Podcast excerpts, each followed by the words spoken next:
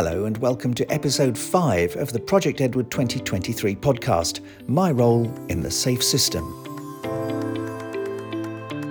This week, our reporter is Darren Lindsey, and he's in conversation with Mark Cartwright from National Highways for a discussion on some of the unique challenges faced by lorry and van drivers on the strategic road network, and a look at what's being done to improve levels of safety, compliance, and driver well-being. Darren met Mark at the recent FORS conference in Birmingham, first asking him about the benefits of technology in supporting drivers. I think it's a fairly obvious thing to say that there are all kinds of benefits about the proper application of technology in in all vehicles, cars, vans, trucks. I guess there's two things that weigh on our mind with that though is number one, we do want the driver still to recognise that they are in control of a vehicle and without sounding too melodramatic, it's a phrase that's used very often, a killing machine. So they still are driving that vehicle and I do have some concern that we get more and more insulated and isolated from the from the task of driving. The other piece is something that really hit us between the eyes a little bit a few months ago when we were doing some work around um, AEB, autonomous emergency braking systems, primarily in HGVs, but the same principle applies. Which is actually, it's really difficult for an operator or a risk consultant or anybody else to actually understand the status of that equipment within the vehicle. Uh, fundamentally, the and I'm no no engineer, but fundamentally the signal that is sent around the CAN bus of the vehicle is encrypted to give it uh, priority over other signals that are going around the CAN bus, which is clearly what you would want it to have. Which means it's virtually impossible at the moment for an operator to interrogate the system and understand the status of the of whatever piece of ADAS equipment, whatever piece of technology is involved.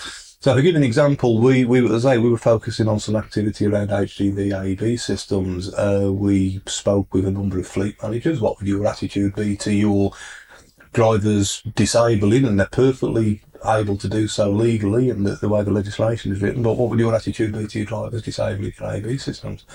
Well, they'd, have a case to answer why they're switching off a piece of safety equipment. Hang on a second, how would I know that they've switched off. And if you take that a stage further and look at the ADAS equipment that's coming forward as a, as a, a fleet operator, wouldn't it be useful to know that your driver has triggered that AEB system? Wouldn't it be useful to know that the driver has disabled the AEB system? Wouldn't it be useful to know that they've triggered their lane keep system X number of times a day? Because all of these for me point to the fact that that driver might not be operating and driving the vehicle in an optimum kind of manner. It's, if you like, it's almost free driver feedback. And that piece is missing from the equation at the moment. We're doing a lot of work with uh, Euro NCAP behind the scenes, uh, drafting up their standards for HGVs, amending the existing standards I have for, for vans. And actually, that's one of the things we're really keen on. It's not just about bolting new bits of technology on there. It's about facilitating a process for operators, risk professionals, whatever, to be able to interrogate that data that's there and get a better understanding of that driver's behaviour. So, just taking you back a step there, um, transparency in terms of understanding why this technology is in the vehicles is of equal importance. But what are you doing at National Highways about the training and the education to increase the awareness of this technology. Do you have any campaigns or anything like that running at the moment? Or? We do stuff for our Driving for Better Business campaign, which is all about raising uh, awareness and providing support within operational organisations. We did quite a lot last year around HGV AEB systems and trying to increase awareness across, not just for drivers, but across operators about not just the benefits of the process in the system, but also some of its, I don't want to call them limitations, but people almost overestimate the abilities of, of AEB systems. And also coming back to the point about how it's interpreted, we, um, without giving any, any secrets away, breaking any confidences, we did a fair bit of work in talking to the various HGV manufacturers about their systems. But what was quite interesting, most of the time they fielded their product management, marketing type, type people have a certain way of using the language. A couple of them have sent their driver trainers along, which are a, a somewhat different way of using the English language. And what they were saying to us really quite quickly in words of one syllable, if you've got a driver that keeps triggering an AEB system, almost certainly not because of the problem with the AEB system. It's more of a problem with the driver's style. They're too aggressive in, in terms of their driving profiles. So that kind of information is, is dynamite. Why wouldn't you want to know that? So it, it's about training people about the, the way that the systems work, why they're doing what they're doing, as well as also providing that interrogation uh, ability for operators as well. No, you, you manage the largest network um, roads in England, and sometimes things go wrong. Um, vehicles break down, commercial vehicles. What, what is it drivers, these are professional drivers, of course, what is it they should be doing when a vehicle breaks down today? Have things changed, or is it still as we know it, or is there any new changes to get that traffic flowing again? I guess the, the the initial answer to that is we would be expecting them and their employees, employers rather, their managers and their supervisors to be doing their damnedest to make sure the vehicle didn't break down on our network in the first place. Um, very often you could almost classify it as self-inflicted in some of the things that we we identify out there. Not so much with HGVs, to be perfectly honest, but certainly in terms of vans on our network. Um, you know, the driver knew that they were about to run out of fuel, or their tyres weren't very good, or the engine was making a weird and wonderful noise. So they're almost a bit self-inflicted, and we're starting to look more and more about how we can, number one, influence that behaviour from a from a carrot point of view. I, you know, welcome on our network. We can see you're a good, a good operator, a good driver in a sound vehicle. But also potentially a bit more about the stick as well. We, we, we operate a program we call Green Claims, which is where we will claim funds back from operators. Typically, if they crash and break our barriers and lights and all the rest of it, we'll break the carriageway. But, you know, we are looking actively at about how we use that if you took a vehicle knowing there was a fair chance of it stopping on a network. Once we're beyond that piece, it comes down to really just managing that process as well as we can uh, with the least amount of risk is, is number one. Uh, and the least amount of disruption. We ran our um, Go Left campaign a, a couple of years ago now. Wasn't everybody's cup of tea, but the message was absolutely sound. It's go left you know, don't stop on the network. If there's any chance at all of you being able to reach the next junction, get yourself off the network, go left. If heaven forbid you are breaking down and stopping on our network, if it's a, a, typical piece of motorway, get yourself onto the hard shoulder, get yourself as far left onto the hard shoulder as you can, clamber out the left hand side of the vehicle, get yourself behind the barrier, walk towards the traffic so that, you know, you're, you're presenting as safer object as you can. If you've got high vis, get your high vis on, etc., etc., etc. All very obvious stuff when we're talking about it in this nice sterile environment. Not always quite as obvious when all hell's broken loose at the side of the road. HGVs as well, in particular, you know, they're big, they're big things. Is make yourself as visible as you possibly can, uh, both personally and from the vehicle's point of view. But still follow the go left protocols if you can. Get off the motorway if you can get into a emergency refuge bay if it's one of that smart motorways. Absolutely do that. Other than that, get yourself left, get yourself out of the vehicle and call us, let us know. Make sure you know where you are. An awful lot of the calls that come into our call centres, we get very, very vague descriptions about where the vehicles are. Now we can, if we've got an idea where you are, we can capture on our cameras, we can close lanes, we can get traffic officers out to support while the appropriate services arrive. But we need to know where you are before we do anything else what what I like about what you've just said there, I remember it very well. That campaign, it was those oversized bugs on your windscreen. Flies, yeah. It was the flies. Yeah, I, I remember it very well, very visual. So it had a lasting impact on that messaging.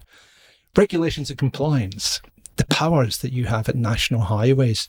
Where, where do you stand here in in terms of any penalties or trying to enforce on the network? And, and, do you have any operations or any initiatives in place or in the past that you could mention? We have very, very, very few enforcement powers. Uh, we can, if somebody willfully disobeys a direct instruction from one of our traffic officers, we have a degree of enforcement powers there, but that is it.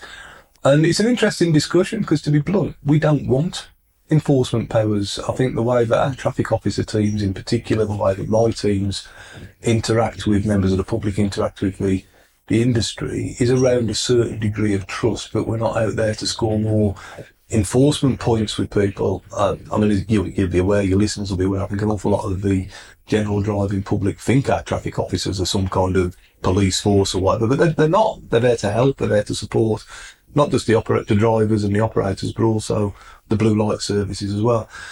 I think what we do see is quite a lot of fragmentation across the different police forces. It always makes me smile when people talk about the police. There's no such thing as the police in this country. We have 43 forces, all with differing views of the world.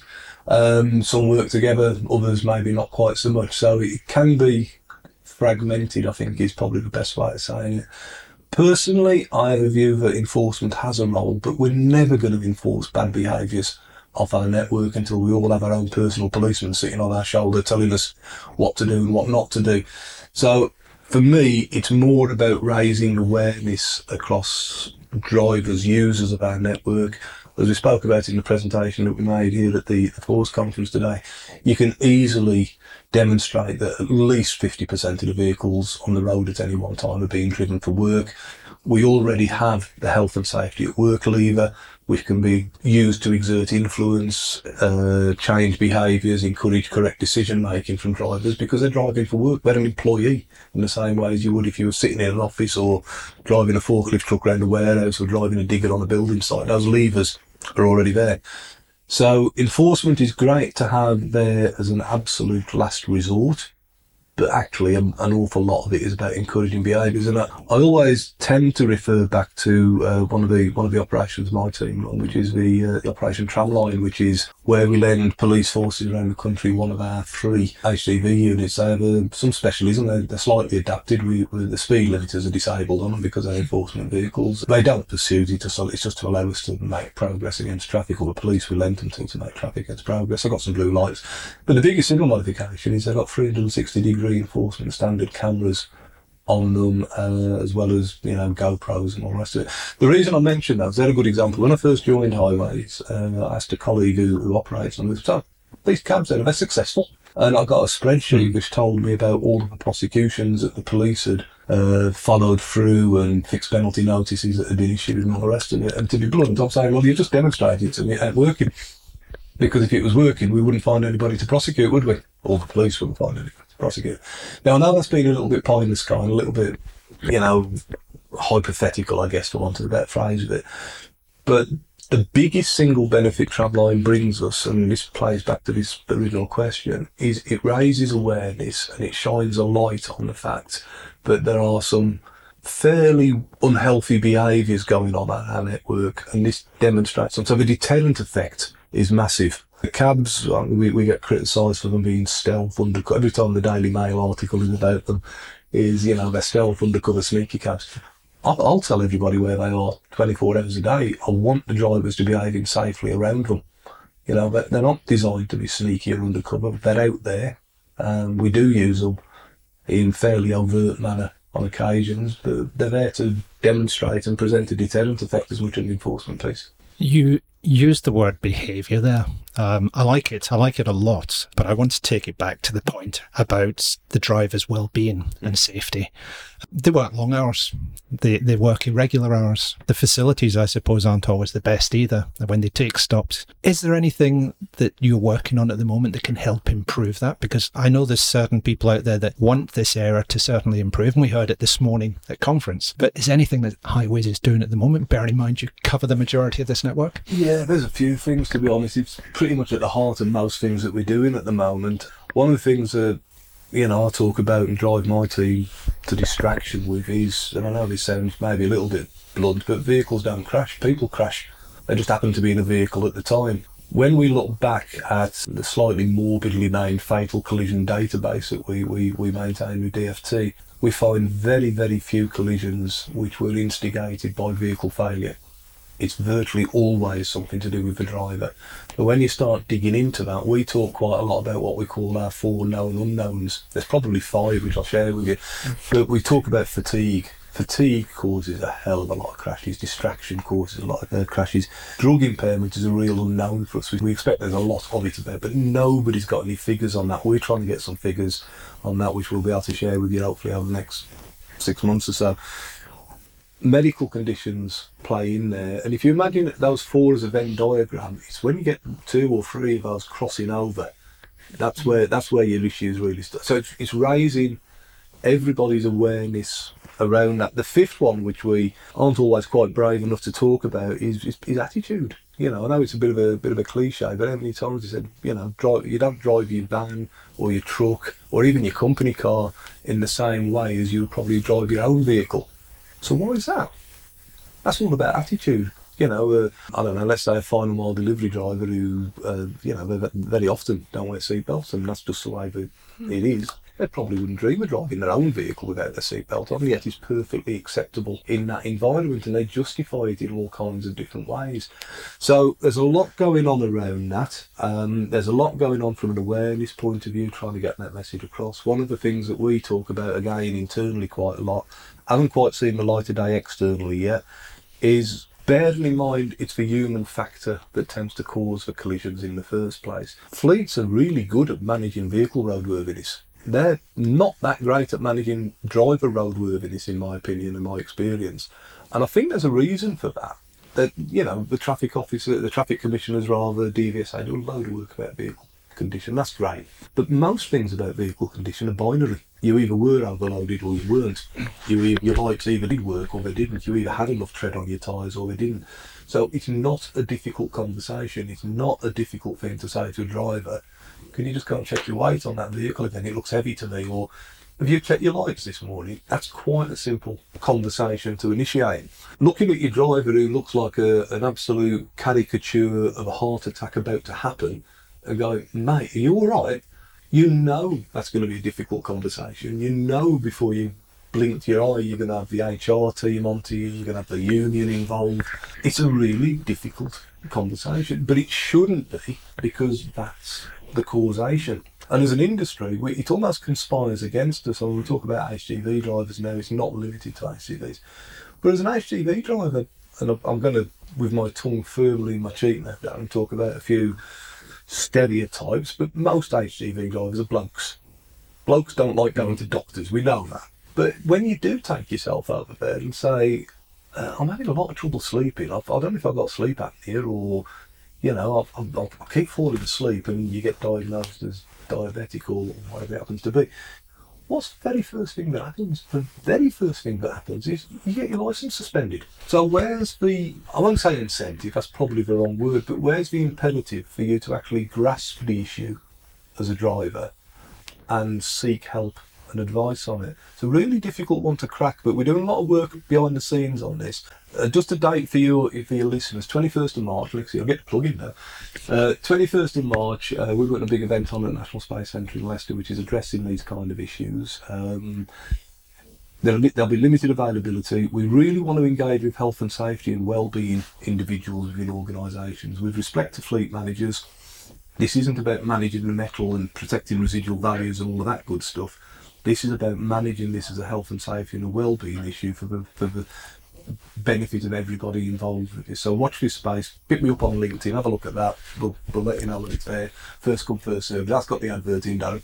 Well noted. We will put that on the link at the bottom of the podcast. Uh, I will certainly be there. I know last year it was oversubscribed. You had yeah, like before, a before you had a, a, room in the background that you had to go into. So yes, we will certainly help promote that for you. Just taking things a little bit further from the shores now of the UK obviously the roads here are not just shared by people from this country. There's a lot of international freight. With that, you've touched upon the word attitude. Let me bring into place where the word culture, attitude and culture playing out together. Is there any work going on at the moment with the UK and other countries about this and road safety? No, that's, a, that's an interesting question, and it's fraught with challenges, to be perfectly honest. Um, there are a couple of things we've been doing, uh, which we we think are successful. And I say think, and I should be probably a little bit more uh, confident about this, but one of the big challenges we have across most of the things that we do is we're trying to demonstrate that something didn't happen. I, you had some education, some training, and you didn't crash. That's quite a difficult thing to do, as I'm sure your listeners will appreciate. With the incoming vehicles, uh, for, for a number of years now, we've been offering Fresnel lenses at the point of entry uh, for left-hand drive HGVs. We've burnt our way through quite a few thousand of those over the over the last four to five years. Um, do they work? I haven't got a clue. But what I do know is we see significantly less left-hand drive side swipe collisions than what I seeing four or five years ago. So something has happened. What we've also been doing for the last couple of years, we've created uh, what we call our driving in the UK leaflet. At the risk of it sounding a bit simplistic, what it's trying to do is just give us some knowledge to incoming drivers about the fact that guess what? We drive on the other side of the road. Our speed limits are in miles an hour. We've got these strange people, I don't call them traffic people, lovely people called traffic officers around there. They're not the police, but actually they do have powers and they're there to help and support.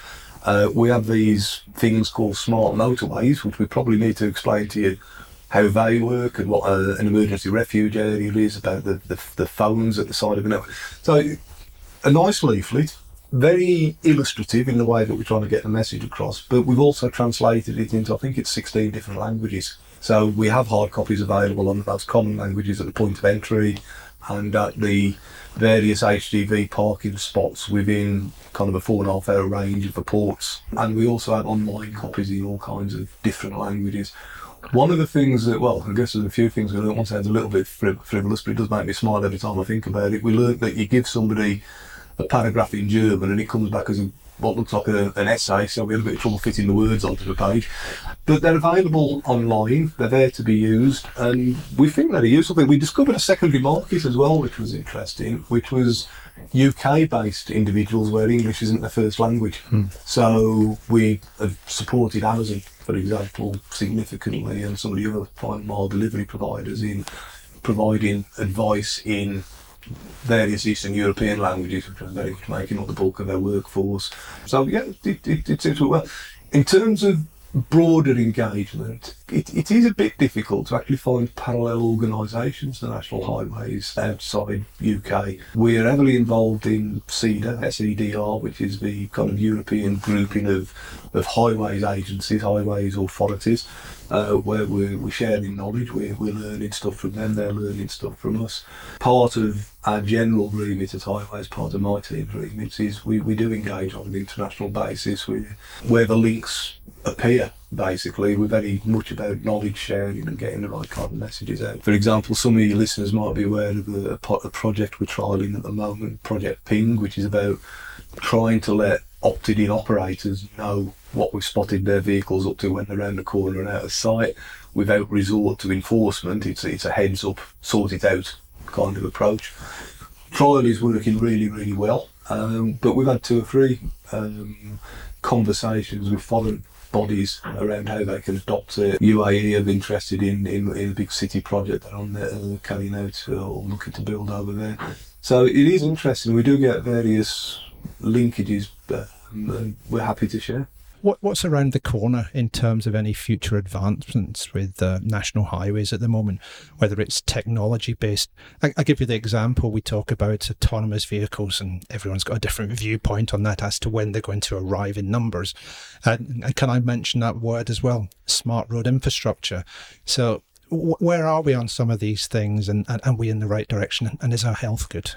Yeah, I guess it is to be honest. I mean, the, the march towards autonomous and alternately fueled oh, that was harder to say than I thought it was going to be. Alternately fueled vehicles is inexorable. You know, it, it's coming whether we like it or not. So there is, as I mentioned earlier, a hell of a lot of activity going on behind the scenes with our tech teams at highways to make sure our infrastructure is fit and able to enhance that movement. I guess the biggest thing for me though, it, it's not for me. It's not particularly directly about technology and modal shift for me. It's all about people. And one of the things we're working on very hard at the moment is not the greatest name for a project, but bear with me, it's something we call empower procurement. We're all sharing the roads with people who are driving from work. We touched on it earlier. But it's ever so easy for us to say, oh, well, that was that was one of our contractors, or that was somebody working, but they're all working for somebody. That's the whole point of this. And what we're calling on specifiers to, to be more conscious of is their ability, indeed their responsibility, to influence behaviours within their supply chains. The conversation this morning, uh, Richard Turfitt, the Senior Traffic Commissioner, mentioned the, the Bath tipper tragedy, which eight years ago now, God, I can believe it, eight years ago. And it was very easy just to point the finger at that operator and say your systems and procedures for your vehicle maintenance weren't up to scratch. That's why it happened. And I get that. That driver of that tipper, that business, weren't just driving that tipper around the streets of, of Bath for the fun of it. They were driving it around the streets of Bath because they were working for somebody to carry out the role that they were doing. So where was the confidence in that specifier who was employing that vehicle, the driver, to carry out the job, that they were doing it properly? You wouldn't let them into rewire your house or plumb a gas oven in or anything like that without having a confidence that they were up to the job.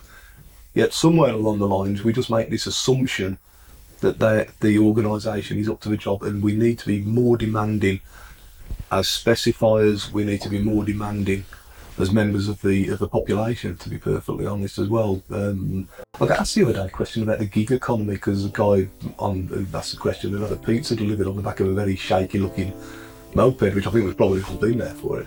But actually, you've got a choice.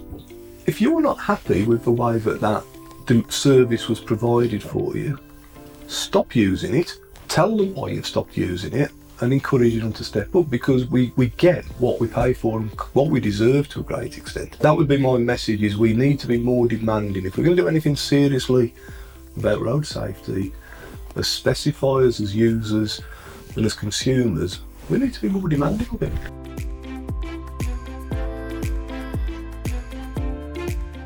That was Mark Cartwright from National Highways talking to Darren Lindsey. And it brings this week's podcast episode to an end. Do like it, download it, share it, and tell your friends and colleagues about it. You'll find this and other episodes via the Project Edward website and on all the popular podcast platforms. Next week, we'll be exploring the role of the coroner in the SAFE system. But for now, from me, James Luckhurst, and the reporter Darren Lindsey, it's goodbye.